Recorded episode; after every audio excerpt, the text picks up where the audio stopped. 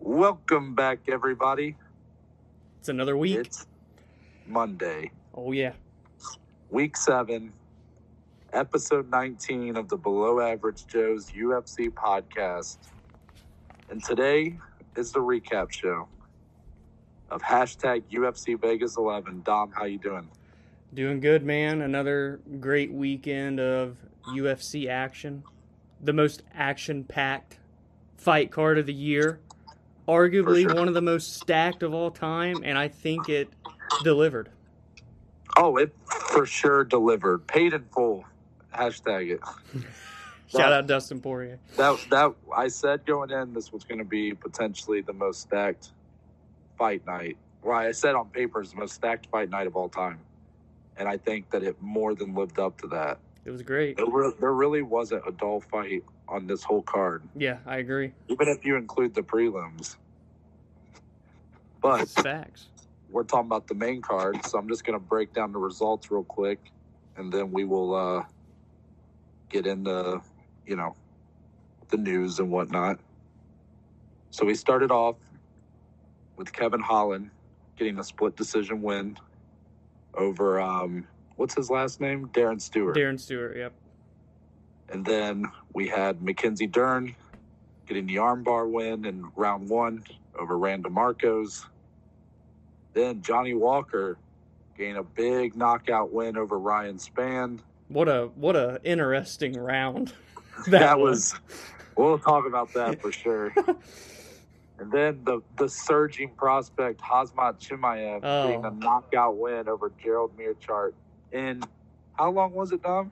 17 seconds. 17 seconds. One punch. One punch. That was all it took. um, why am I why am I blanking? Donald Cowboy Oh, yeah, I like- Cerrone. I just don't know why I just blanked there. The Cowboy Cerrone and Niko Price fought to a majority draw. A great fight there. And then our main event, Colby Covington getting the what they call it fifth Uh, round. fifth They call round it- consider it TKO, due TKO to uh, injury. yeah. Tyron Tyron Woodley, Woodley. broke his rib. Yeah, and uh, that was the results from Saturday night's fights, and we'll break all those down in more detail later on. But first, it's time for the news. The news. Uh, not too much going on uh, since you know we just had our news segment on, on Friday. A lot of stuff, a lot of moving pieces with the Tony Ferguson, Dustin Poirier, Michael Chandler, uh, Days of Our Lives fiasco shit going on there. but a couple of things worth talking about here. First, uh, basically a pioneer for the UFC's heavyweight division. Uh, one of the big, probably one of the biggest rivalries in heavyweight history between him and uh, Brock Lesnar. Talking about Frank Mir. Uh, he has not been in the UFC for a few years now, but he just announced, actually had been in Bellator, I believe, as Yeah. of I believe that was the last- most I recent. believe that's. He's officially signed with Bare Knuckle FC. My oh my. Now we just talked about Bare Knuckle FC not too long ago when uh, 12 gauge Paige VanZant signed there, and what was probably the most shocking news announcement I'll ever hear in my life. But this one may be a little less so. But Dom, I'm just curious, kind of, do you have any really thoughts about this? I know it wasn't really something we talked about too much. It's just something we wanted to make note of.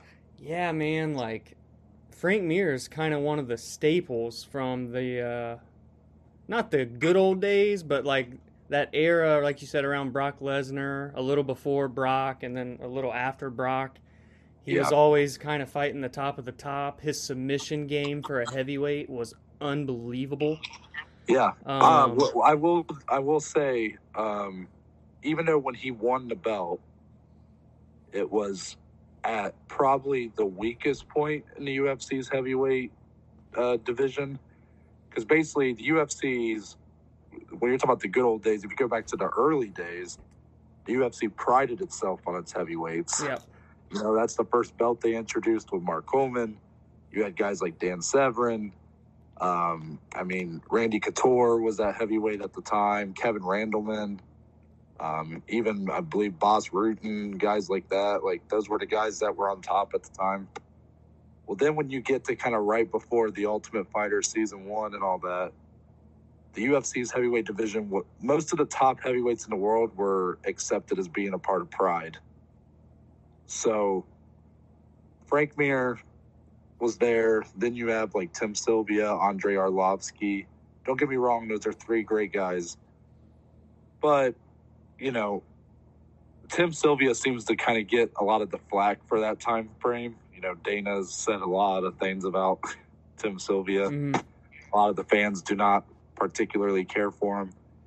But even though Frank Mir was kind of he was so he won the belt and then he gets in a very serious motorcycle accident, nearly dies, or at least is nearly not able to compete anymore. Comes back, has a couple of really tough losses to guys that he probably shouldn't have been losing to. I believe one of them was to Brandon Vera actually. Um, He's in one now, right? way- Huh? Brandon Vera's in one championship, right? Yep. Yeah, that's crazy. So then he's one he's one's uh, dominant heavyweight champ actually. But um, Frank works his way up, back starts becoming more more of that old Frank Mir. Uh, Brock Lesnar's debut is against Frank Mir, and Frank beats him with the uh, what was it? An, it was like an ankle lock type thing. Yeah, and I always That's right, it was a loved the uh, the tap that Brock did was the most WWE tap ever. I Yeah. loved it. tapped him right tapped him right on the ass too. the big, just the big sigh and the big slaps, not just the little ones like you see Yeah. in MMA. It was hilarious. Yeah. So he he's able to beat Frank Mir and or sorry, Brock Lesnar and Brock's UFC debut. Brock ends up winning the belt later. Uh, Frank wins the um, the interim heavyweight title, I believe. So they uh, made they headline UFC 100, which is one of the biggest shows the UFC's ever done. Uh, that does not go well for Frank Mir. Um, but yeah, you're right. He's always kind of hung around the top there. You know, he had like some tough losses to like I believe JDS and maybe even Shane. Shane Carwin's the one that stuck out to me where he got kind of brutalized Mhm. in that one. But um, he was fighting in UFC until I believe 2015 or 2016. I mean, he was he was always hanging around the top up until the end there. Yeah, dude. Uh, goes on to Bellator. Don't really know what he was doing over there, like how much success he had. I don't think he fought too many times over there. Um, and now he's going to bare knuckle FC. And like you were saying, he's probably one of the best submission Yeah. specialists the heavyweight division's ever seen. And it's surprising that he's going over there when it's all about the bare knuckle Yeah. punches and There's stuff. there's gonna be no ankle locks over there. yeah, so I'm uh, I'm definitely curious how this is going to go for him. But he's definitely up there in age, so Yeah, and You I'm interested. I wonder like how like uh, the heavyweight division looks in that organization. Like I said, I, I- I, don't follow it. honest, I know I know nothing about Yeah. bare knuckle FC, so I couldn't tell you if they even have fucking divisions. I couldn't tell you anything about it. Yeah, that was a shocking little news piece. I just thought it was very interesting, uh, more so than anything, just because that was something like that really came out of left field. Well, I'm going to make an assumption here, and this is, uh, I don't know if it's a fair assumption to make, but it's probably the last time we're going to hear Frank Mir as far as an announcement of him signing somewhere. hmm I would say after this stint at Bare Knuckle, he'll probably retire. I mean, he's, I don't know how old he is exactly, but he's got to be about 40. Uh, he's got to be right there in that ballpark, give or take a couple years. And he's been fighting professionally forever. Oh yeah, long time. So I, I don't think that he really has much else to prove, and I, I don't think uh, unless it's just a money thing at this point, I don't see any reason for him to keep fighting. But you know, some people just do it for the love of it, so It's true. can't knock him for that. And Bare Knuckles seems to be making some splashes, weirdly enough. They are, man. I mean, that They're- Paige they're- announcement was obviously very huge, and then to get a seasoned vet that's done it all and Frank Mir, it's definitely interesting. well, I'm assuming they're they're uh, willing to put out the cash right now. They Which, must you know, I don't know. I don't know where they're getting the money from, but you know, to sign someone like Paige, who was probably, asking for quite a bit considering yeah. what he offers outside of the octagon and whatnot. It's at least interesting to see that, you know, for bare knuckle, which is something that I don't, I, I won't claim to have too much interest in. Um, and it's it definitely you know the UFC always had that reputation of being barbaric and yeah, my how the turntables right. well, now bare knuckle, bare knuckle's an even more violent version of that. So, uh, yeah, I don't know where I'm going with that, but just just putting it out there that like it's surprising to see these big splashes being made by an organization that is so controversial right now. Yeah, yeah. Um, but it was at least interesting because that's a UFC heavyweight pioneer right there. Oh, absolutely. But any other final thoughts? We'll see what happens. Definitely interested to at least see some highlights from when he fights. I'll say that. yeah, I guess so. Uh, the next announcement is another one that's really surprising, but it's uh, UF current or as of his last fight, he was a UFC bantamweight, but he's also fought in flyweight. Uh, John Dodson released by the company. I'm just curious, Dom, what your thoughts are on that because we just saw him fight fight at UFC 252 in a fight that was actually better than I thought it was going to be against Merab Dvalishvili. Yeah, man, like another guy that's really been there and done that. A pioneer in the sense of uh, kind of those small weight classes, especially one like flyweight. Uh, great fights with Demetrious Johnson. I think he's t- uh, challenged for a title three times, if I'm not mistaken. He's always been up there in that you know top 10 for sure, and most of the time, even top five. And I know he's had kind of the back and forth run lately, and he's, you know, he moved up to 135, and I think he is relatively small for that weight class. Um, but he didn't look bad there by any means. So I was just very surprised. Like, I don't know if it was a money thing or if they just kind of were ready to part ways. They didn't maybe see any I don't want to say any value, but like any more potential matchups that would make sense. Kind of. It, it, was. It's weird. Yeah, it is a little weird. I mean, he's uh, according to the rankings, he's actually not even ranked anymore. They must. I don't know if they already just took him out mm-hmm. or what.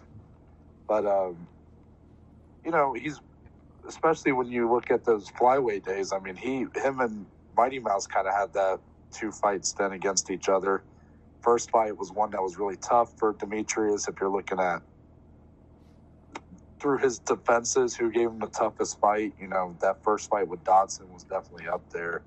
Um, second fight was a little much was much more dominant for Demetrious, but you know he was an Ultimate Fighter season winner, I believe. John Dodson was. Um, a guy who a lot of people counted out due to his frame and size. He's only five mm-hmm. Um, but he's a guy that's always had some crazy knockout power, very fast on his feet. Um, really, had never. He, I, I, I never really looked at him as like slowing down. I mean, it seemed like he moved back up to bantamweight, probably because the cut to 125 was a little too much for him, and maybe it was just the fact like his size and stature. Maybe were, it was just catching up to him that he couldn't really um, compete with some of these taller larger reach people in the bantamweight division. That fight with Merab, though, I, I, mean, he hung in there. He had his moments. I mean, yes, it was a fight that uh, Merab pretty much controlled the whole time, but you know, Dodson didn't look bad. I agree. Yeah. I'm just, I'm definitely surprised when they're looking for guys right now to fight. You know, that's what Dana keeps saying. Yeah, it's. I don't you know. You got a guy. You got a guy that's top 15 who just fought at 252. It's not like he hasn't fought in a long time. It's not, you know, uh, but I'm surprised. That tells me that maybe there's something else to this. You know, we haven't really heard any comment on either side. You know, maybe this is like a Corey Anderson type situation where it's like John Dodson's just wanting to leave. Or maybe, like you were saying, the UFC just doesn't see keeping him for maybe what he's being paid per fight because they don't mm. see the matchups or whatnot. You know, there's a lot that goes into it. Right. as much as you want to, you want it to just be guys who aren't UFC level being cut. It's not usually how it goes. You know, Oh yeah. you see guys once they hit a certain level, they start getting paid a lot more. Well, you know, you'll see guys that used to be really good that are no longer at that top of the top, but they're still getting paid like they're a top level fighter. Obviously, when you when you stop, when you when the company you're working for stops feeling like they're making money off the money they're paying you, yeah, they probably will cut you. So Right. it is what it is. But Wish him the best. I'd be interested to see if he goes to like a, a one championship or a Bellator or anything. Honestly, I like I'm know. curious. Yeah, uh, I could see either one for him. Um, it'd be interesting to see him go over to one since uh, that's where Mighty Mouse is now. Right? Maybe we get another one, another match. third, third one over there. Uh, yeah, but I do wish him the best, just because you know he's he's always got been like a, from all accounts, he's been labeled as being a very uh, nice and hardworking individual. Yeah, and he always had that really fun like personality, the big smile at the weigh-ins where he'd you know Yep. do the spread his arms and all that. Yeah. So an entertaining guy.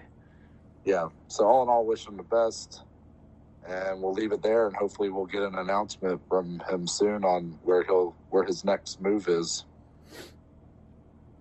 Now for our last bit of news, uh, there was a video that came out of our main event for this coming Saturday. Israel Adesanya and Paulo Costa. Um, they were at the airport at the same time. Uh, I don't know if it was in Abu Dhabi or on the way to. It was on the way to Abu Dhabi, I'm assuming. And they had a bit of ex- an exchange, but Not not the one you would words. expect. like considering the bad blood that's been built up between these two, not exactly what I was expecting. It was very playful, very friendly. They Um, were- Dom, you were the one that sent it to me. What, what were your thoughts on this? you know, they had this, uh, you know, they shook hands, which is kind of just a respect thing, but still, like, these two, you wouldn't even think that would be a thing. So not only did they shake hands, but, like, they have a conversation and, like, joke with each other. Um, it was something along the lines of, like, Israel was messing around with Paulo, calling him skinny, because Paulo calls Izzy uh, skinny all the time and makes fun of him and all that stuff.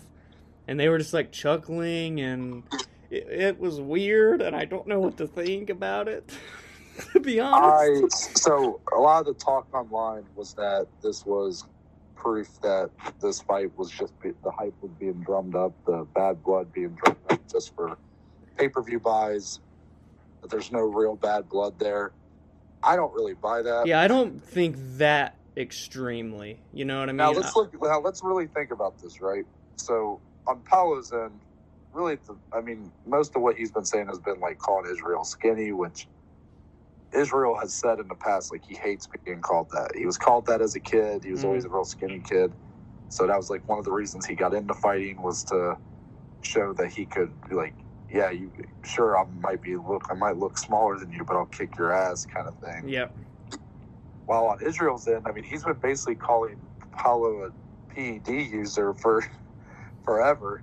Uh, not exactly. If you're someone who's in a sport that prides itself on being about doing things the right way or honor, pride and honor kind of thing, uh, that's a pretty big insult to throw at someone.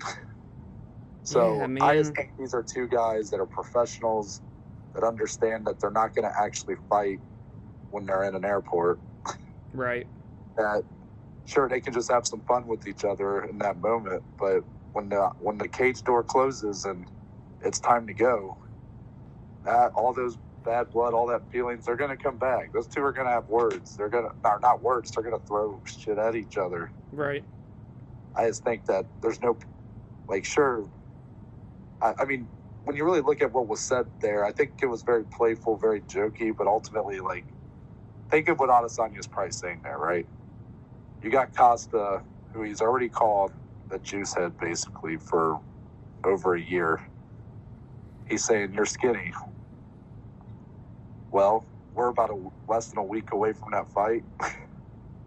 so in a way, it's kind of like, oh, are you off the shit now? Because it's almost fight time. Yeah, he may maybe it was even a jab of like, oh, this weight cut ain't going good.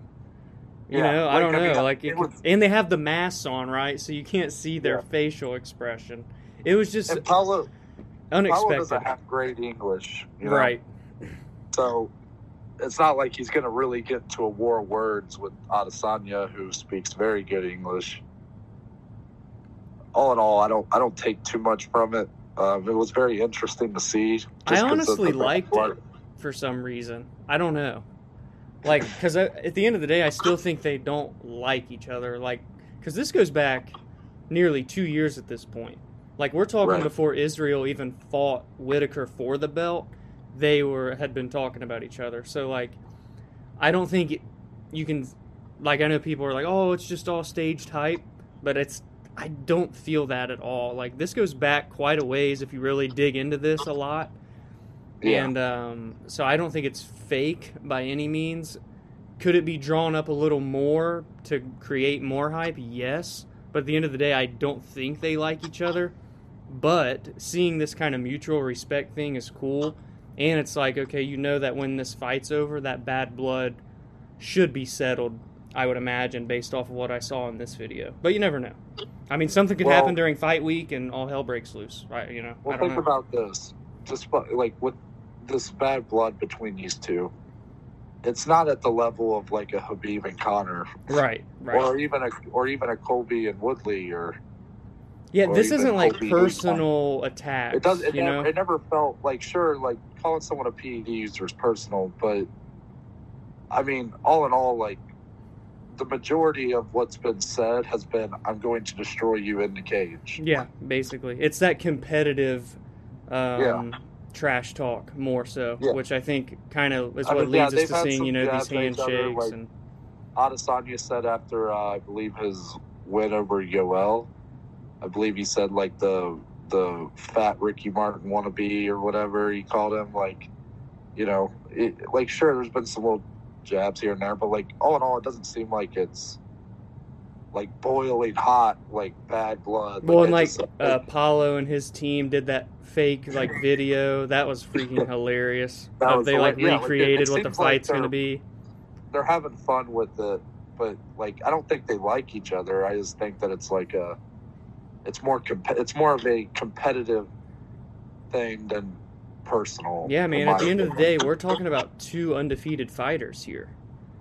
one of those O's has got to go. Oh man, we're just a few days away from breaking it down, Noah.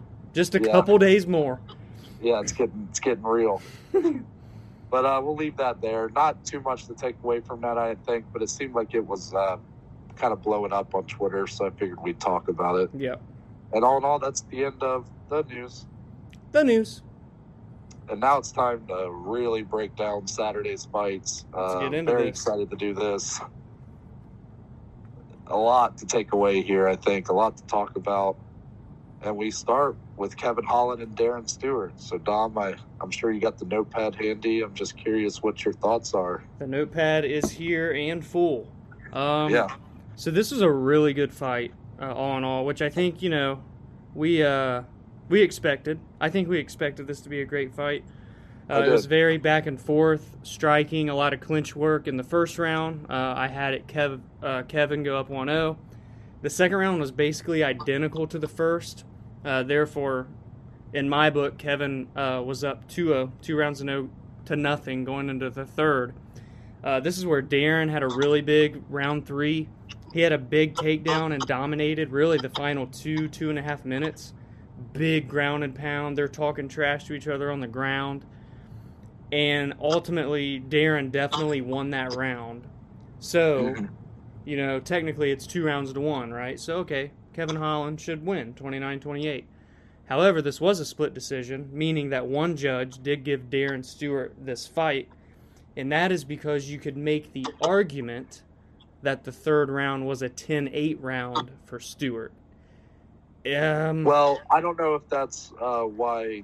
Well, that judge, it wouldn't have been because of a 10 8. Well, he would have gave him another round, obviously, but I think there were people like calling for 10-8s, if I'm not mistaken. Yeah, I think more of the I don't want to say controversy. I don't know if people were taking it that far, but the people that were more, I guess, on Darren Stewart's side of this decision thought it should have been a draw. I think more than Yeah. a because I I do think that maybe round two you could maybe make an argument for Darren Stewart, but I mean round one and two are pretty. You're right, like identical. Um, round three though, like the argument for a 10-8 is there. I just, I maybe I'm maybe I'm too old school for it or something where I I don't put, that many 10-8 rounds when I watch, but I didn't quite see it like that. um, all in all, I thought it was the right decision for Holland, but Holland didn't even think it was the right decision. Yeah, Kevin immediately, like, uh, right after the fight ended, apologized to Darren in the octagon because he admitted that he tired out, and it was very clear that he did in round three. Um, and he literally went up to Dana once they left the octagon and said, "Book it again, you know, fight again. I'll do it, no problem." Um, it- not only do the fans deserve a complete three-round war, but I owe it to Darren, and I thought that was really cool of Kevin who's already Mhm. kind of that fan favorite type of personality. So for Yeah. him to be kind of stand up to not only the fans, not only to Dana, but to his opponent, and like, yeah, I beat you, but let's do it again anyway because I didn't fight well and offer a good competition in the third round. That's really cool.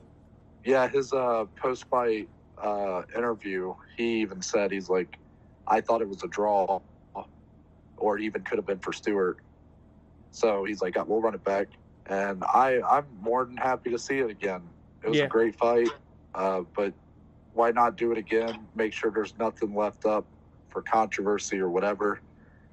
Um, I'll see it again, and with the way things have been going, it'll probably be booked pretty soon. Yeah, and this is one of two fights that we may get immediate rematches of. It's kind of crazy. You don't Yeah. see that often Yeah. on one fight. It was a man. It was a crazy night, but yeah, that this fight all in all very good.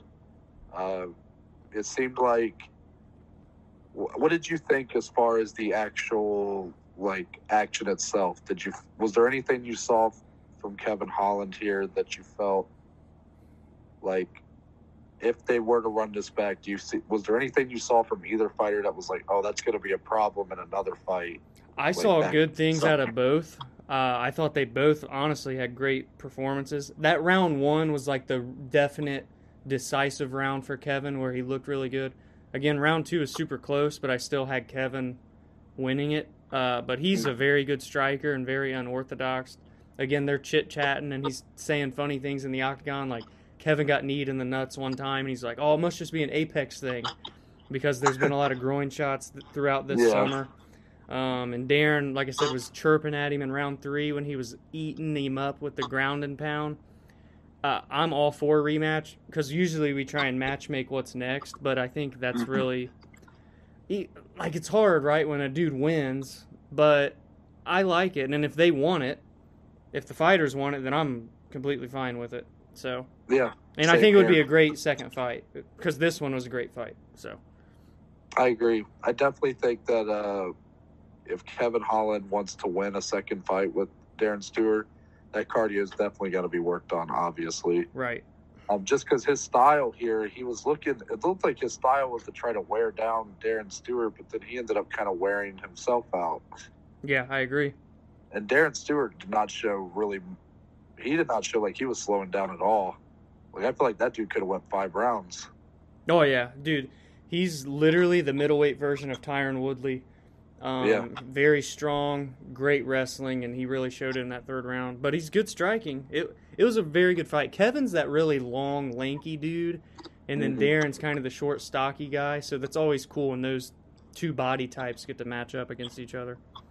Yeah, and going into this, I had uh, Kevin Holland winning by decision, so that one worked out for me there. But what, who did you have? You I had? Kevin via some sort of KO Finish. TKO, but I don't remember what round. okay. But But yeah, all in all, yeah. we both had Holland winning, but I think Darren Stewart put up a better fight than either of us really saw coming. I mean, not that we were counting him out, but I think that uh, he definitely showed quite a bit here right. at what level he's at right now. These guys are very even, I think. I agree. But uh, moving on from there, we have our women's fight of the night. My goodness. Mackenzie Dern, man. Don't go to the ground. Don't go to the ground with her. You'll immediately Wow. regret it. And I know Randa Uh, Marcos probably does. I yeah, this was uh very interesting. I think it was about a three minute fight or so. Yeah, three minutes uh, and but 44 seconds. Okay, so Mackenzie Dern gets the armbar finish, round one over Randa Markos. Go ahead and break it down, Dom. Yeah, so basically, like 40 seconds into the fight, Randa. I don't know what exactly happened, but she ends up in full guard. How they got there is not really too clear a day later when we're recapping, but regardless, it got to the ground. Um, and regardless of if M- Mackenzie's on top or bottom, you just don't want to be on the ground with her. It's that simple. From the second they got on the ground, Mackenzie absolutely controlled the whole fight, um, even from the bottom. She was working triangle chokes, omoplatas, arm bars, and then ultimately got the armbar submission. Shout out to Randa Markos though, because she's got some flexible shoulders because it was Yeah. locked in for nearly 30 seconds, like deep, before she Dude, finally got the tap. It was crazy. Um, was so nasty. but Mackenzie is known for her, you know, she's a world jiu-jitsu champion, I think multiple times.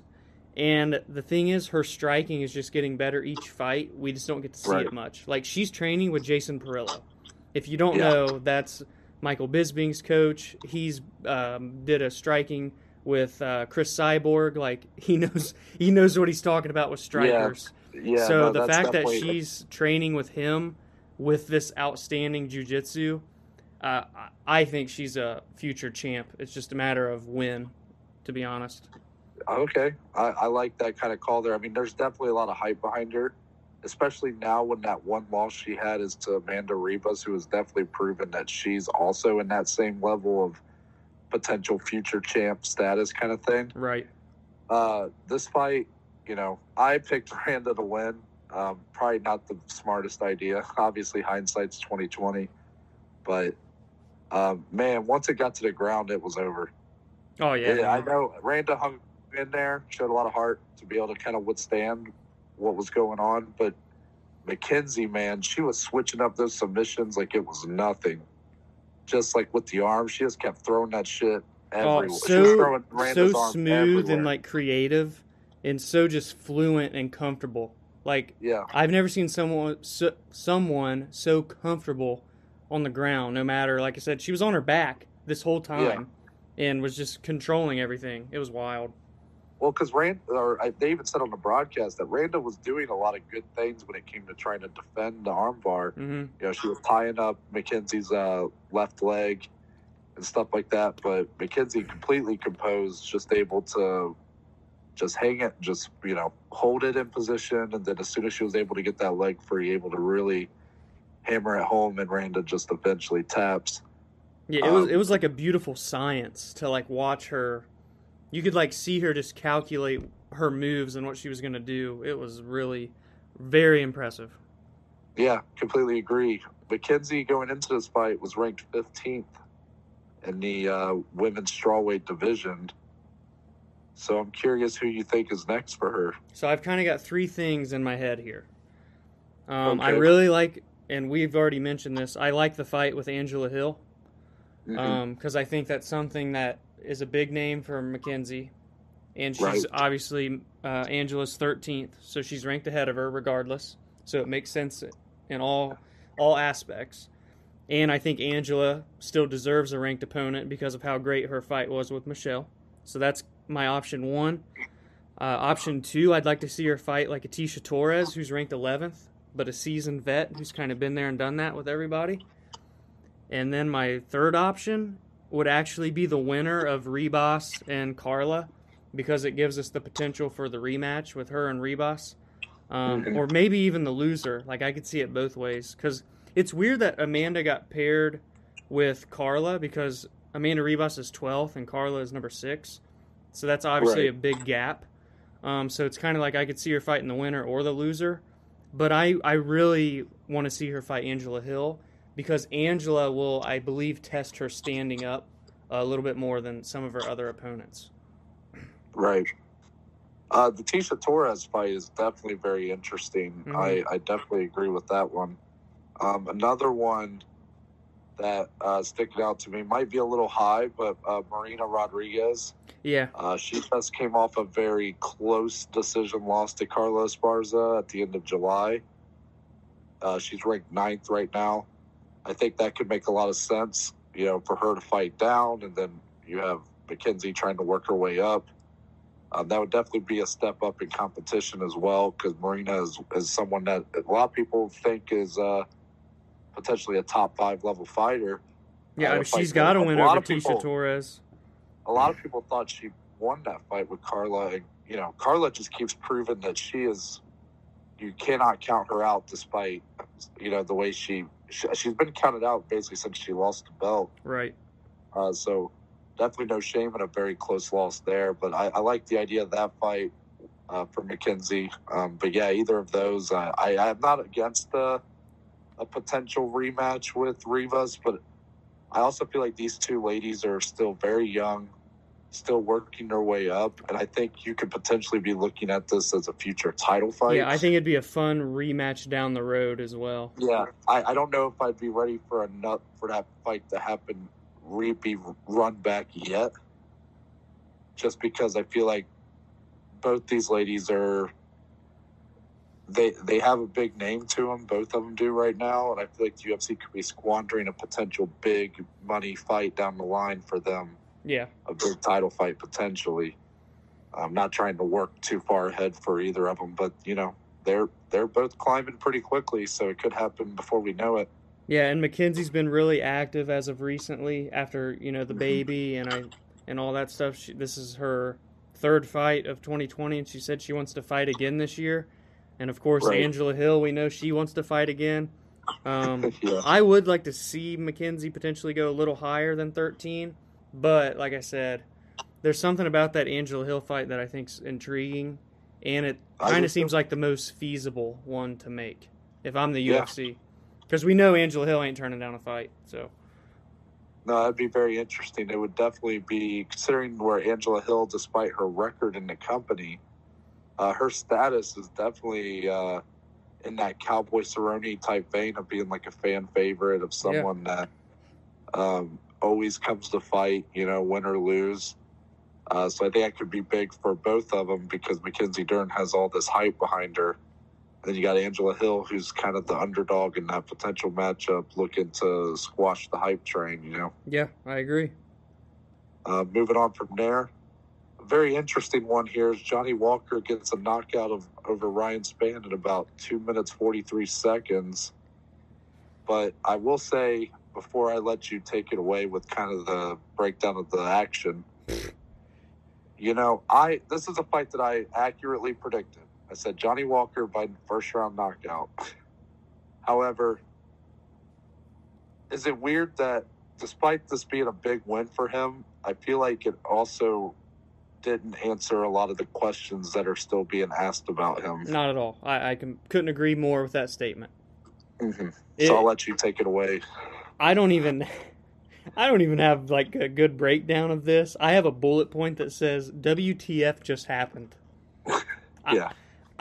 Leave it to Johnny Walker to get knocked out twice in one round and still win in one round. That that's kind of all I got to say. And this Um, happened in less than three minutes. Yes, this was um, the round of the night. Um, Spann looked decent. I don't. Either guy didn't look great to me. It was just kind of.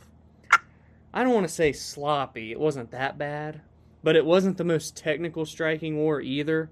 Both guys Right. landed big shots on each other essentially.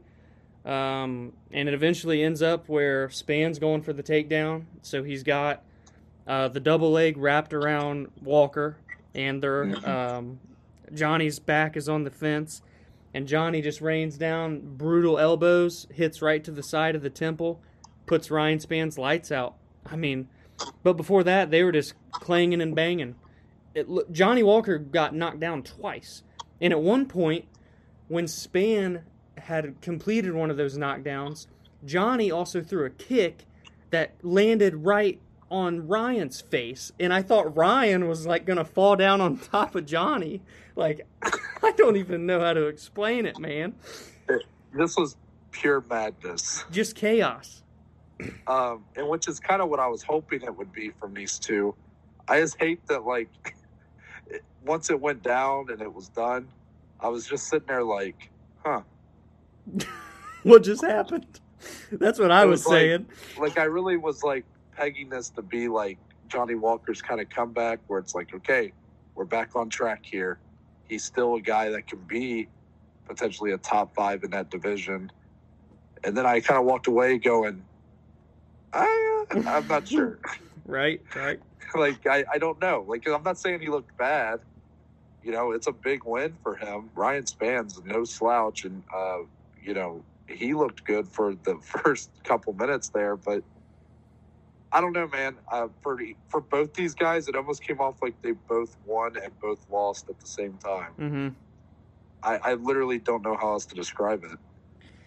Yeah, in as in terms of like what should be next. So I for, got one for Johnny. for Johnny, I have a clear cut. Well, two people. Anthony, it's Anthony Smith. Yeah, I 100%. I think it should be Anthony. Um, the problem is, I really want Anthony to take a break and, Right. you know, take some time away. And Johnny, you know, granted, he did get hit a lot. He said he's ready to roll again. Because at the end of the day, he didn't, like, take too much damage. He just got rocked a couple times. Right. So just a few weeks for him to just rest up the head, the jaw. But he's obviously in shape. He didn't even go three minutes, so he's he's ready to roll. Anthony, on the other hand, is not. Like Johnny, I could see fighting at the end of the year, um, and that's why I kind of had one other option for him, and that was Volkan Oezdemir.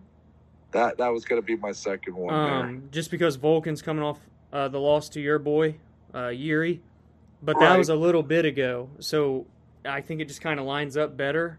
Um, and it's still a ranked seventh dude, and I I do think Johnny should fight up uh, in the weight class. And then for Spann, it'd be cool to see him fight a guy like Shogun potentially, um, or like a Misha Cirkunov, ranked number ten. Uh, I think he does still deserve a top 15, but I don't want him fighting up more than, like I said, he's 12th, so Misha's number 10, and fighting a veteran like Shogun who's coming off a win, and he's ranked 14th. Um, and it would be an opportunity for Shogun to kind of show he still has it in him, not only against a guy like Nogueira, another vet that's older, but that he can fight against a guy like Spann too. So that's kind of what I'm thinking for him. Well, that that that fight with Shogun could make a lot of sense because uh, probably Ryan Spann's biggest win of his career at UFC 237, which was in Brazil, headlined by Rose Namajunas and Jessica Andrade. Ryan Spann knocked out uh, Little Nog uh, Nogueira in about two minutes. Right. So that Nogueira just retired his last fight, his retirement fight just happened like less than or just over, you know, what, it's been a month and a half or so. Mm-hmm. He fought Shogun for the third time. Um, Shogun's still going strong, man. I don't see any reason why that that, that fight can't happen. Yeah, I, I definitely think it's one that makes a lot of sense. Mm-hmm. But yeah, uh, Walker, it's just hard though- to get. I, I, I, for such an exciting round and for so much to happen, yet I feel like I have so little to take away from it. Right. Yeah, I agree. like I legitimately am just like sitting here like I I don't know what to for either guy. Yeah. Like I said, there wasn't like it was a I fun still fight. because I, I I like both these guys. You know, I'm a, you you keep saying like I'm the Johnny Walker guy. Ryan Spann, I'm definitely a fan of as well. And yet, for both of them here, I'm just kind of left with a lot of questions. right. Like I'm still with Johnny. I'm still like kind of one foot out, one foot in with him, Mm-hmm. It, it's despite what is arguably a big win. yeah, and I think it's a fight that we're like neither one of them are going to go anywhere in the rankings. They were it was number 11 versus number 12. It was a back and forth fight and Johnny got a knockout, but it was neither one did anything to be like, "Whoa." So I I don't think they move in the rankings. Therefore, don't you know, so the number 11 Johnny fighting a number 8 Smith or a number 7 Volkan and again a Spann who's number 12 with a number 10 Cirkunov or a number 14 Shogun. Ah, neither one, I don't think, at this moment, based off of the fight from Saturday, deserve anything more. You know what I mean? Yeah, I agree. But both have huge though- ceilings and potential. Overall, though, they both like they brought it for that round. That was exciting. That was just a great round. Oh yeah, oh yeah. Definitely a little chaotic, not the most technical of affairs, but sometimes you just like a good old fashioned like just slugfest, you know? Yeah, that was the definition of uh, the slobber knocker. Yeah, that's a good way to put it. Uh, but here's here's a fight that uh, went even less time, and maybe we'll have a lot more to talk about here. Khamzat Chimaev, the the biggest prospect in the UFC, he had this fight with Gerald Meerschaert, a fight where a lot of people were saying that they were overlooking Meerschaert because they had already basically not officially announced, but it looked like that they were going to be trying to get uh, Khamzat to fight Demian Maia next, who's ranked seventh at welterweight. Um, he knocked out Meerschaert in 17 seconds. 17 seconds. The first fight he threw the fight, Yeah, or the first punch. I Yeah. said the first fight he threw the, one the one first punch. one right hand. This is a guy that's known as a re- a wrestler, by the way. Mhm. He said, And this uh, is Meerschaert, a guy who I'm actually go ahead and start talking about. Break it down for everybody. Like I, I know it was 17 seconds, but just go ahead and talk. "Yeah, let me break this down." So, uh, one punch KO.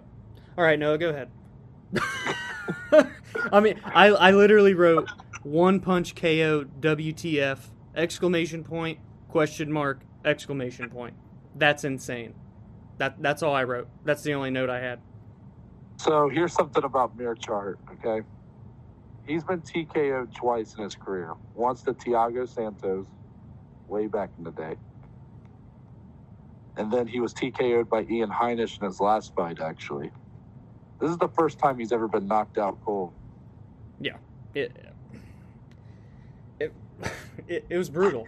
He Khamzat walked him down, backed him up against the cage, one right hand dropped. The referee just couldn't get there quick enough, so Chimaev landed like two or three more. Um, so now through three UFC fights, Chimaev has outlanded his opponents 194 to three. To three, I thought it was still two I, it might be two. because I think he was hit twice in his first fight, and he has not been hit in his last two. Yeah. Um, That is and he and he's in the best organization in the world. Look, man, I Can he just get two title fights in both divisions? can, is, it- can, can we do that? Like in the Look. same night or look, look, look.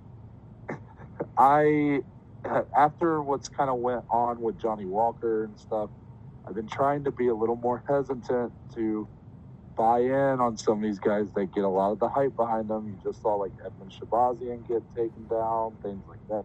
That uh, he he's ready to fight for a belt. yeah? He's not even Um, ranked. He's not even ranked, bro. so here's here's the Demian fight. Maia, him him being given Demian Maia, that this might be like old Yeller just playing out before our eyes. It's the it's the Shawn Michaels um, kick to the Ric face of Flair. Ric Flair. Yeah. Yep. Um, so at middleweight, I want I want to start there because this Yeah. fight was technically at middleweight. There's one fight and one fight only. Marvin Okay. Vettori, number fourteen. That's the one. Wow. That's the one. wow. That's the one. Now, I do want to. I, I actually saw this brought up on Twitter about him fighting Marvin Vettori. And not to bring this side into it, because I like that when we matchmake, we don't really think about anything else. But Vettori and Khamzat, I believe, are both under. Uh, uh, what's his name? The the big time manager, Ali Abdelaziz. yeah, Ali. Hey man, so are Justin and Khabib. Well, okay, I know, but I'm just saying that for Marvin and for Khamzat, they're both kind of on the rise right now. So it's almost like I don't know if that'll be the fight that happens at middleweight for him. Um, I could totally see him fighting uh, Brad Tavares next, Yeah. or even uh, shit. Well, actually, Ian Heinisch called him out. Oh, he did. Yeah, Ian Heinisch said, uh, I forget what he said. I think it was on Instagram. He said something along the lines of like, you know, I'll welcome him to the top 15 at middleweight for sure. Well, and that's who just TKO'd Gerald, right? Yeah, at UFC 250. So that definitely would make sense as well. Uh, that's that's the fight that I'm.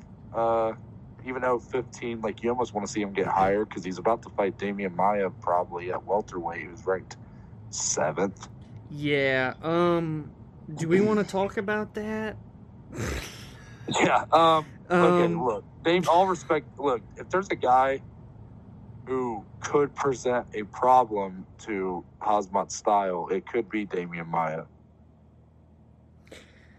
But with that being said, this is likely. Uh, oh man, this this will be kind of. This might be a Joseph Benavidez, Deiveson Figueiredo type story. like, here's the thing. He's about to be given a top 10 at welterweight. Is he just going to keep going back and forth each fight? Because I'm kind of down. I, I like it. Because if he's able and his body's okay with it, I mean, I'm assuming he just doesn't walk around much heavier than 185.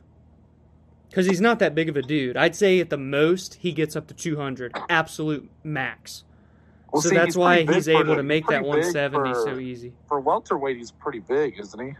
Yeah, man. I mean, again, when you've got a guy that's knocking out Gerald Meerschaert, who's a true middleweight in one punch, he's pretty damn big for welterweight. Yeah, and I just look, Meerschaert, all respect to him. It was a shot he didn't see coming. Khamzat was setting up the faint left hand perfectly and came with that right. He didn't even see it coming. I, I think All it's safe to to say that I think everybody thought Chimaev was going to win, unfortunately, for Meerschaert's sake. But I don't think Yeah. anyone saw that happening.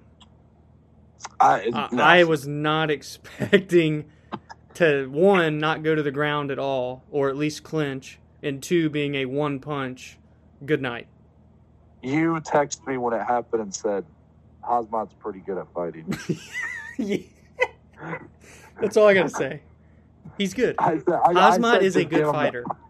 I said, give, I said, give him the belt, bro. Just give it to him. Uh, Tomorrow, uh, Usman who? Israel Adesanya who? did, did you see Oh. Dana's press conference? Uh, actually, I wanted to watch it before we recorded, but I have not yet. I plan, I'm gonna actually watch it probably right. He went done. into so much detail about just how in awe he is, basically, of Chimaev and how. I did see the quote Yeah. how he was saying that uh, he thinks that Khamzat's one of the most special fighters he's ever came Yeah, across, maybe the most. Yeah, if not the most. And I, again, it's hard, right? He's had three fights in the UFC, but it's just this is crazy, man. What he's doing, like if he goes in in a month or two and fights Demian Maia, number seven at welterweight in his fourth ever UFC fight, and does what he's been doing, uh, buddy. Good, look out! Both divisions, you're on notice. That's all I got to he say. might be he might be ruining our uh, picks for who will be champion by August 2021. Yeah, and not only that, he's gonna ruin it for two divisions. He's gonna Yep. he's gonna go win two belts. He's gonna he might win two belts and keep defending them every month. Yeah, then go up to freaking light heavyweight. I don't know what he's gonna do. This is just Man, this is really something special that if you're an MMA fan, you need to really take notice of this because you don't see the you don't see things like this happen often. I implore everyone who's listening that you know is like a casual viewer, or even if you're someone like us who watches quite a bit, really take notice of this guy from here on out because it's really history we're watching. yeah, and he's only 26. regardless of if, let's say, his next fight with Demian Maia, you want to watch that. Oh yeah. Because let's say Maia upsets him. I mean, I know he's only had three fights in UFC, but you're talking like an all time moment. Oh, I can't even imagine what the betting lines will be for Chimaev after last night. Yeah. I mean, he'll he'll probably open up a minus 800. it felt like in a lot of ways, like this kind of, that fight last night, it kind of felt like uh, Conor's moment when he knocked out Poirier. Mm-hmm. You you kind of had this guy come in with a lot of hype, but then he gets this very noticeable win, relatively easy, and you're like, okay, wait, this guy's talking the talk and he's backing it up, and we see what said- Conor I- went on to do. I almost said that it was like Conor's Aldo moment, but that was for a belt, so I ain't gonna go that. And, it, and it, it's crazy because this run that Chimaev's on is significantly more um, convincing and dominant than what Conor did. And Conor Well, was any- very dominant, by the way. What anybody has done. Yeah, this is insane. I mean, even even like I mean, the, the closest example is probably Anderson Silva, but like that was at a different time. Literally, Silva had one fight in UFC, dominant win over Chris Leben. Then he gets the belt, dominates Rich Franklin. Rest is history. I, I think we're seeing a, a bigger version and more powerful version of Khabib. I I, I Yeah, mean, bro. let's be real. This guy's a problem. Yeah. It's, and for Meerschaert, like, man, tough loss right there. That's tough, especially when he was, uh, you know, sure he was being overlooked, but he was making sure everybody knew that he was going to be a problem for Khamzat. He said that Khamzat won't be able to walk into that next fight with Demian. right. Well, he's right. He's not going to be able to walk into that next fight because the UFC is going to literally carry him. Yeah, he, he he's already on the plane. He, he's in Abu Dhabi already. I mean, Jesus, dude, like that's tough. yeah, it's it's it's really a special time right now to kind of just witness this. No matter how long this lasts, and I'd say it's going to last a while, but we'll see. Yeah. Yeah. So everybody, please keep tuning into this stuff because this is going to be big for a while, I would say. But moving on from there, we got our co-main, the fight of the night, I would say, Oh yeah, hundred percent. As we as we predicted. as we predicted. Uh, we have a majority draw though, as Cowboy Cerrone and Niko Price fight to a majority draw. I loved everything about this fight: the lead up, the fight itself, the post fight. Did you see the clip of the two after the fight backstage? Yep. um, Niko said he's like, I want to be you, basically, and I was just like, Talking about their the heart a little bit. kids and yeah, it was uh one of the most heartwarming post fight interviews. You don't see Yeah, two fighters give interviews together first off, so that was Yeah. really special. Yeah, so I'm curious, Dom, what were your thoughts of the actual fight itself and Um, everything? I thought the fight was going to be over within the first two minutes, the way it started. Niko uh, put on a pace that I w- I, I couldn't keep up.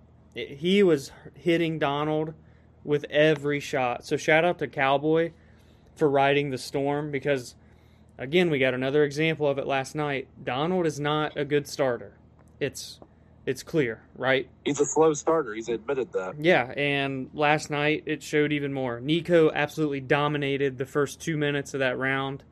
Donald then began to get more comfortable and, you know, defend better, but Niko ultimately wins round one, 100%. Hmm. Um, however, he had a couple eye pokes. And because of that, the referee deducted a point away from Niko Price. So, round one ultimately gets scored nine to nine. Keep that in mind. Round two, uh, another back and forth round. Uh, way more back and forth in terms of like a lot closer of a round. Um, I still had Niko winning it though, to be honest. Yeah. Um, but it was fantastic back and forth on the feet the entire fight. And then round three, literally more of the same. It's basically just repeated over and over and over. Um, I actually put I don't know who won the third round, and then I put but it was a great fight. Uh, so if I remember the scorecards correctly, one judge gave the fight to Cowboy, 29-28. And then the other two judges scored it 28-28, 28-28, which leads us to the majority draw because two out of the three judges scored it a draw.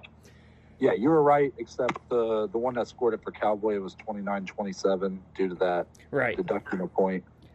Um, I don't, that judge was watching a different fight, in my opinion, because I thought that if it hadn't been for the eye poke, Niko clearly won rounds one and two. Um, so at the most, Cowboy won round three. That's it.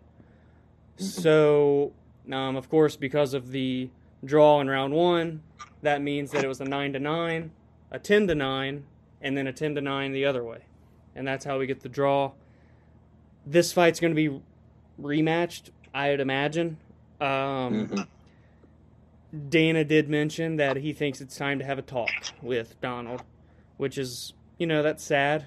This is a guy that we've got to meet. We've had the pleasure to meet him. He's truly the embodiment of a fighter in every sense of the word, and he's done it all. He has countless records that I can't even list off because the episode will be six hours long. Yeah. Um, and Niko, on the other hand, looked fantastic and really brought the fight to him.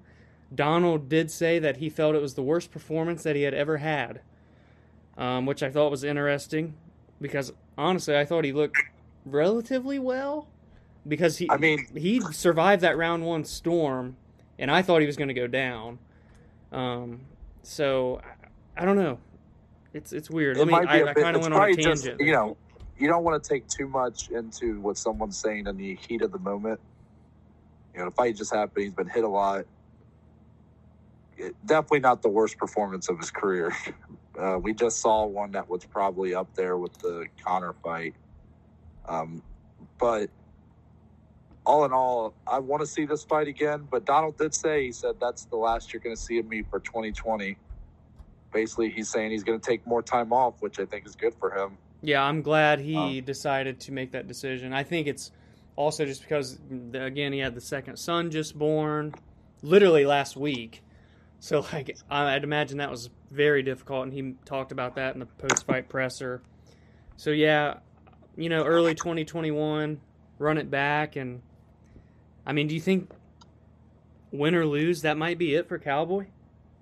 I don't. I don't think it'll be it if it's up to Cowboy, but I think it'll be it if Dana truly. Yeah, what what do you make of Dana kind of saying, you know, maybe it's time to have a talk? Because we know that's kind of ultimately what happened with him and Chuck, and of course Well, that okay, led to so Chuck. that's the, that's the obvious one. That's the obvious one, right? The Chuck Liddell thing. Um, I definitely think that it could be the last we see of him, especially if he loses to Niko. Then you're talking about a guy who, outside of this draw, had lost five fights Yeah. straight. Yeah, Um, but you know, I there's been some inconsistencies over the years because then you got a guy like BJ Penn who had. I mean, I think now he's pretty much done. But that man was allowed to fight for a decade without ever winning a fight. yeah, he hasn't won a what? It's 2020. He hasn't won since 2010, right? Yeah, I believe he's lost ten straight. Yeah. Um, that's not good. No. So that's a guy, and I, I think now he's done because I don't know if you remember the clip of like the outside of a bar that dude like punched BJ Penn in the face and like knocked him out cold. I don't know if I ever actually saw the clip, but I did hear about the incident. Yeah. So I think now he's done. Um, once something like that happens, you kind of uh, that's not good. But I'm. uh I don't know, man. I I don't know if it'll truly be the last time we see of him. I think a lot of it depends on how that rematch goes. Um, but you know, the fact that Dana's at least acknowledging it, which is probably something that we've all kind of wondered since he hasn't been able to get a win here in a while. You know, for Cowboy though, he keeps claiming that he's wanting to fight for damn near five more years and stuff like that. Yeah. Uh, I don't see that happening.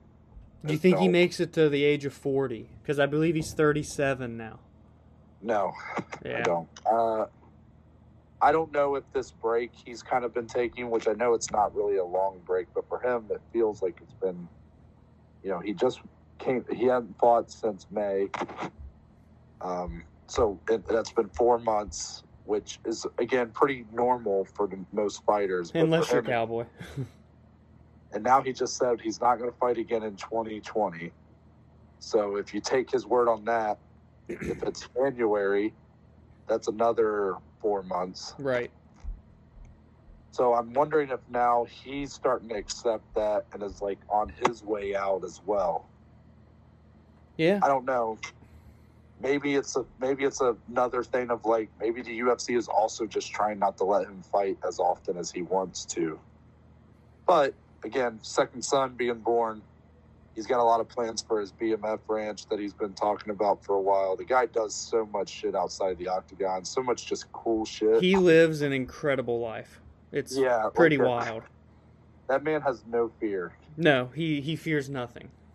And um, yeah, I all in all though, I there's a lot to take away from this fight for both guys, but I don't. I think the only right matchup is to see them two fight again. Right. Yep, I agree. Niko, I will say Niko showed me a lot here. Oh yeah, he looked good. That first round was pretty amazing. You know, Cowboy obviously is uh, past his prime at this point, but he's still definitely a top 15 level guy. Yeah. A guy who's really hung in there with the best of the best. And even in the past year. And Niko has been a guy that's been kind of trading wins and losses, but his wins come in such an exciting fashion, and his losses happen in fights of the night and stuff like that. So he's really garnered a reputation. But you know, I was kind of counting him out a little bit. I was like, okay, this is a guy that's he's known for putting on great fights, win or lose.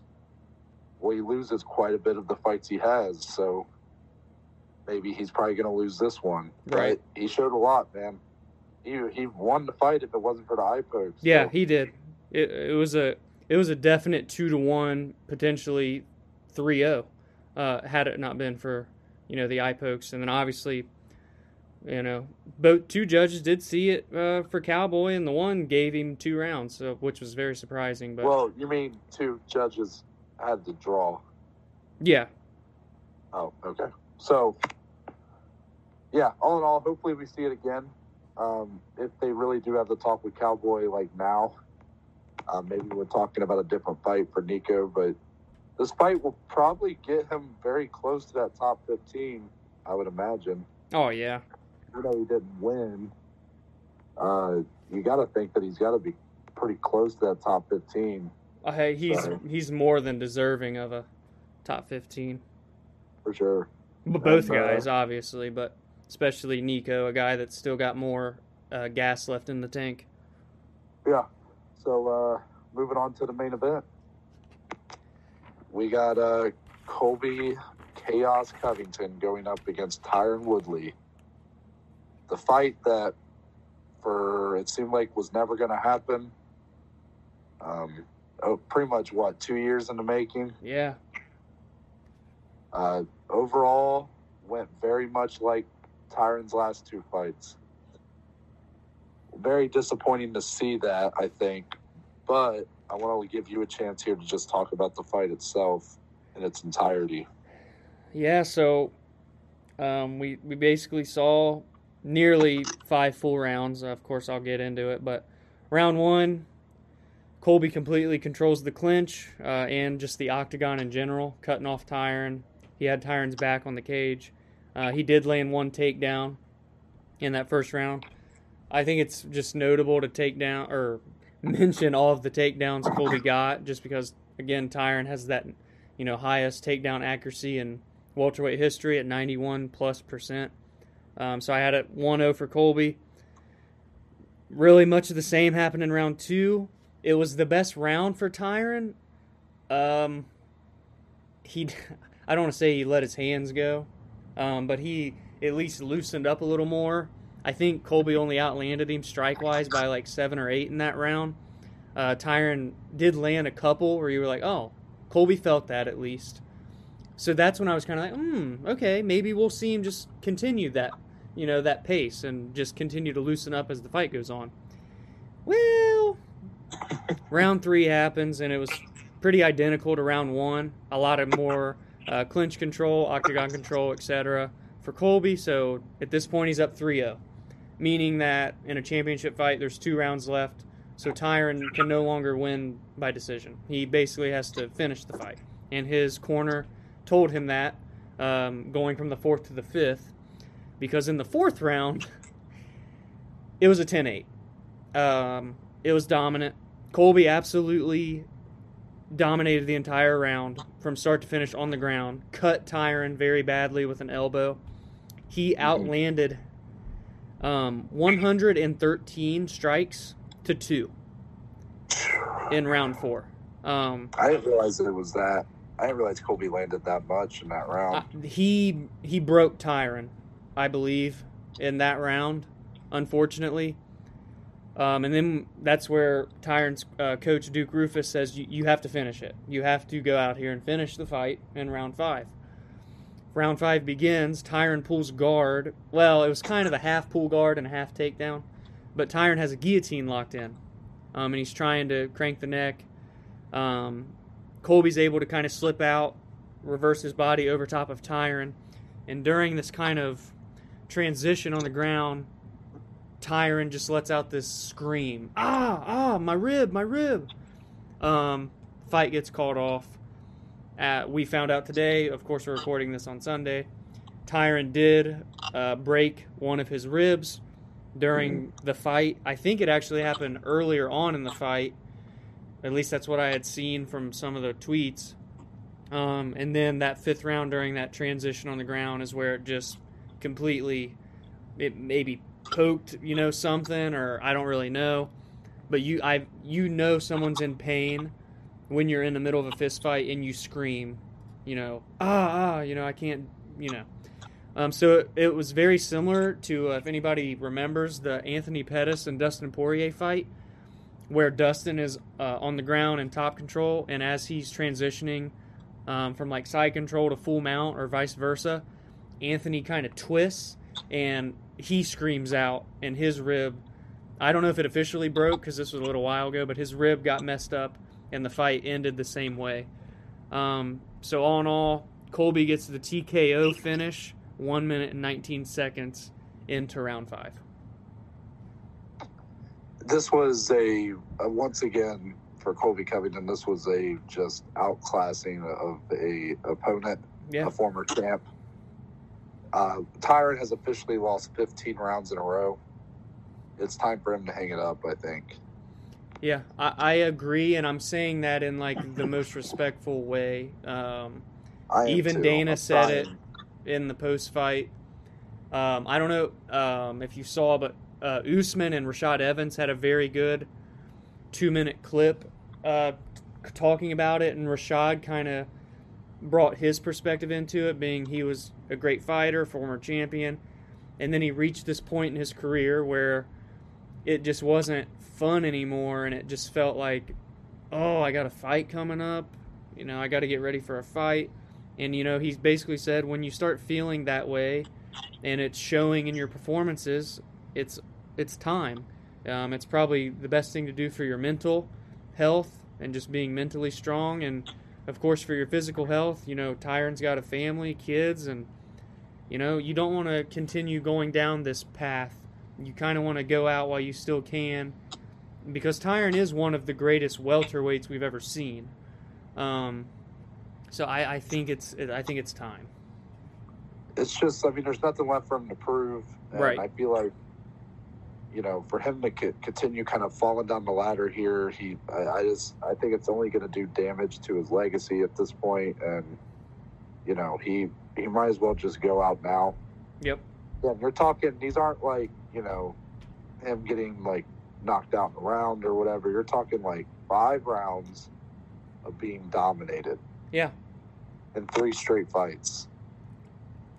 Yeah, I mean you can't really sure, it's the top. I mean, you're talking the top of the top of that division. For sure. But it's. I, I mean, I'm not saying that there isn't anybody. He, I'm not saying he couldn't beat anybody, but it doesn't look like his his head's in it, his heart's in it anymore. Um, I don't want to like assume that, but it just it that's just what it doesn't. I don't feel a sense of urgency because you know he knows he's down in these fights, and he just kind of he still just kind of sticks to his guns a little bit. Doesn't really show any sense of urgency, any sort of want to like put it all on the line, you know.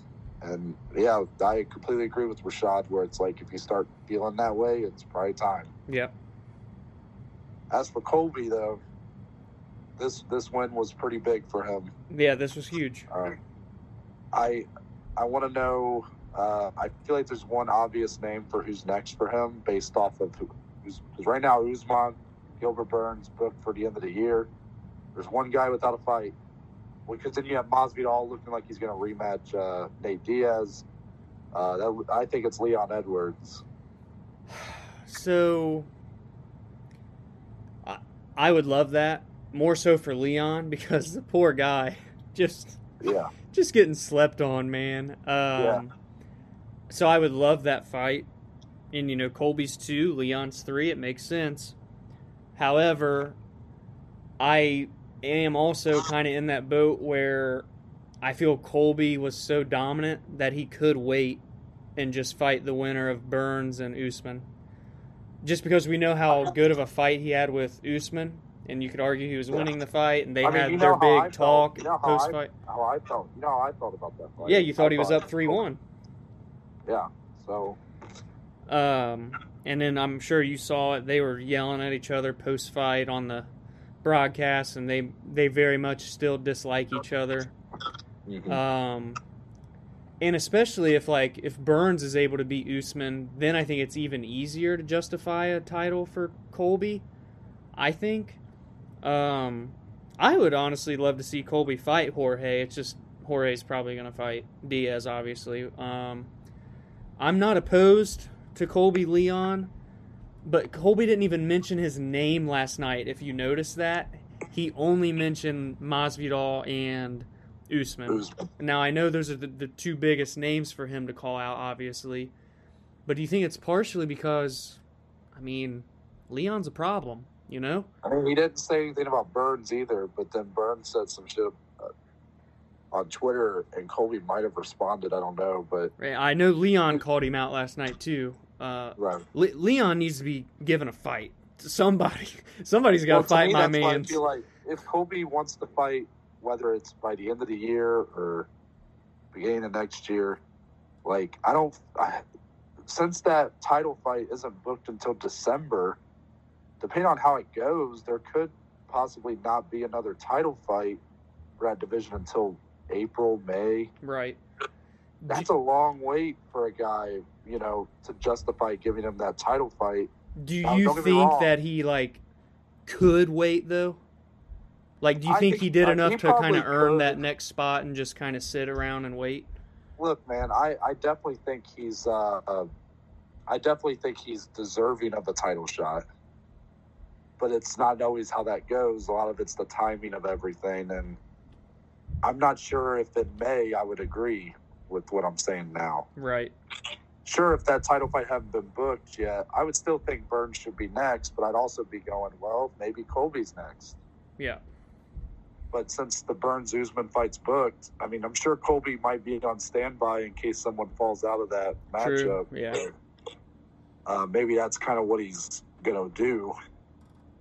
Or maybe he'll be on standby even for someone falling out of Diaz Masvidal. Who knows? Yeah.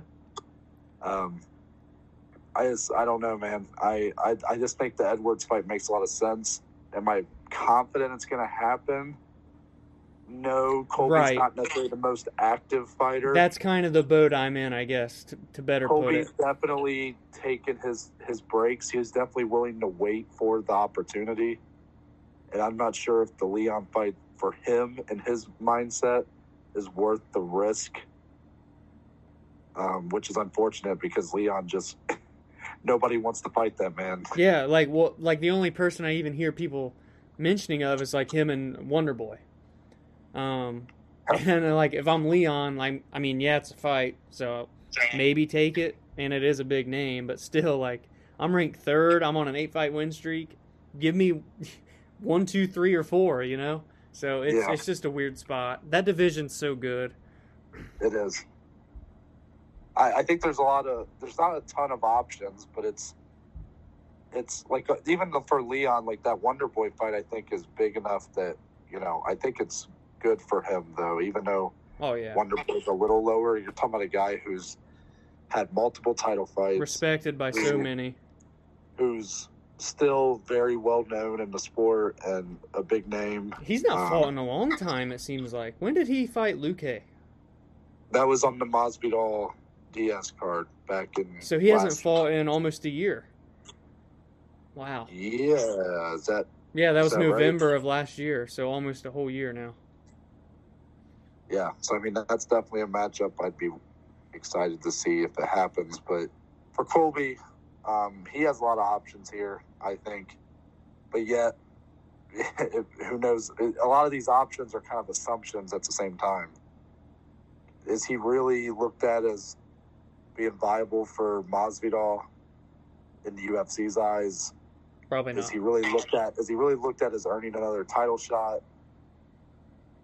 So then Uh, where does that know. leave him? And then that's where Leon comes in. Yeah. Uh, do they? Does the UFC even look at him versus Leon as being a big enough? You know, Colby headlined a fight night here. Obviously, this was not some normal fight night. It's probably the biggest one they've ever done. But you know, you could you could have a Colby Leon either headline a fight night or be the co-main of a pay-per-view or something. So, yeah, one hundred percent.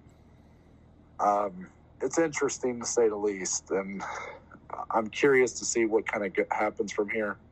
If I had to guess right now, I think you're going to see Colby probably won't fight again in 2020, and you'll you'll hear him keep talking about the title fight.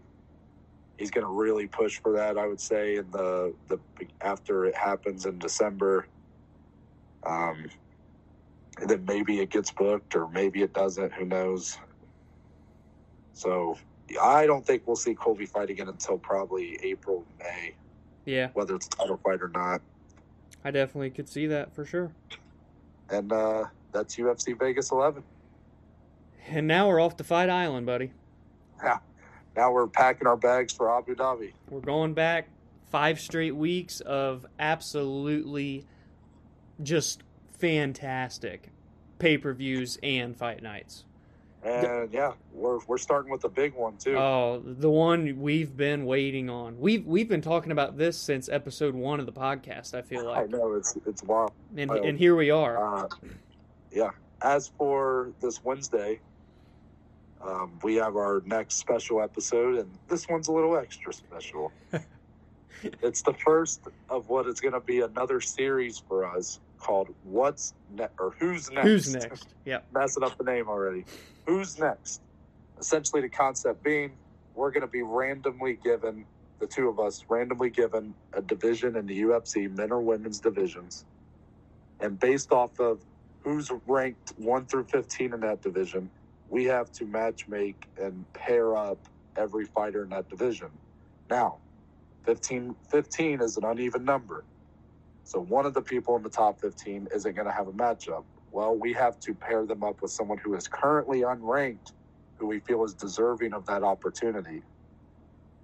And the thing is, we're not going to know what division we're given until we do the episode. yeah, live. until we're literally recording. So it's really going to test our matchmaking skills, our ability to think on our feet, and I think it'll be very fun. Um, it's something that we can do for every division. So obviously, it's something that can be a series, and we can go back over divisions as the time goes on and things Right. get moved around. So overall, it should be very exciting, uh, very fun to record. I would assume. Um, and The, the be coming to special guys- episodes always hit a little differently. Yeah, they're always a little extra special, right? So that'll be Wednesday, but then Friday, big preview show. Oh, We're my goodness. down. Sat next Saturday is UFC 253, Israel Adesanya versus Paulo Costa. One of those O's has got to go, yes, sir. and I am so excited to break that down with you. And uh, we'll get into obviously news and things like that as well, if any of that comes out this week. And we finally get a new light heavyweight champion. But yeah, I guess Don't- I, don't want to sleep on the fact that you got Dominic Reyes and Jan Blachowicz going at it for the vacant light heavyweight title. a new champion that is not named John Jones or Daniel Cormier for the first time in nearly a decade will happen this coming Saturday. Incredible. It's incredible. And I just kind of slept on that right there. And Uh, hopefully, that's- so, um, sorry I cut you off. I No, can't see you. That was kind of getting into my thing. We're obviously still not together right now, so we're still working through that. So hopefully you guys can bear with us, whether it's one more episode, two more episodes, so on and so forth. But hopefully you guys are still enjoying the podcast, nevertheless. Yeah. Um, but with that being said, Dom, tell the people where they can find you on social media. You can find me on Twitter and Instagram at dcely14. You can find our podcast Instagram at Below Average Joe's underscore podcast. And of course, you can find our podcast, well, damn near anywhere that you can think of uh, YouTube, Spotify, Apple, Google. Head over to our Anchor website and you can go to a bunch of other websites. Um, Mm-hmm. Become a supporter of the podcast, leave us voice messages, all the fun stuff. You can find it in the link tree uh, on our Instagram page, on our YouTube description, and of course, both of our social medias. Yep. Uh, so if you go to my bio at at nt baker underscore on Twitter or Instagram, uh, it'll take you to our link tree, which contains all the links to every platform we're on, from YouTube to Apple to Google to Anchor to Instagram, and then obviously the links to become a supporter. And there you can leave voice messages. Um, on our Anchor page, we're on a lot of other uh, podcasting sites, but Yeah. they're just not the. Those are just the big ones. Um, so if you go to Anchor, it has every platform that we're on. Yeah, it's it's eight or Um, nine different platforms. So Yeah, We're- we're if everywhere. so if there's somewhere else that you want to listen, we, we're probably on there as well. So just go there and check us out and uh, leave your thoughts in the comments on either this video or obviously if you're listening to this on Spotify or any of those other ones, you can just text us or leave a comment on our Instagram or whatever. Leave us a DM. I'm, I'm waiting on that thoughts. first voice message to come through. Yeah, I'm I- waiting very on it. much. I'm waiting with anticipation for sure. but again, you can go. If you can find me at nt baker underscore on Twitter and Instagram. And with that, we're out, and we'll see y'all on Hump Day.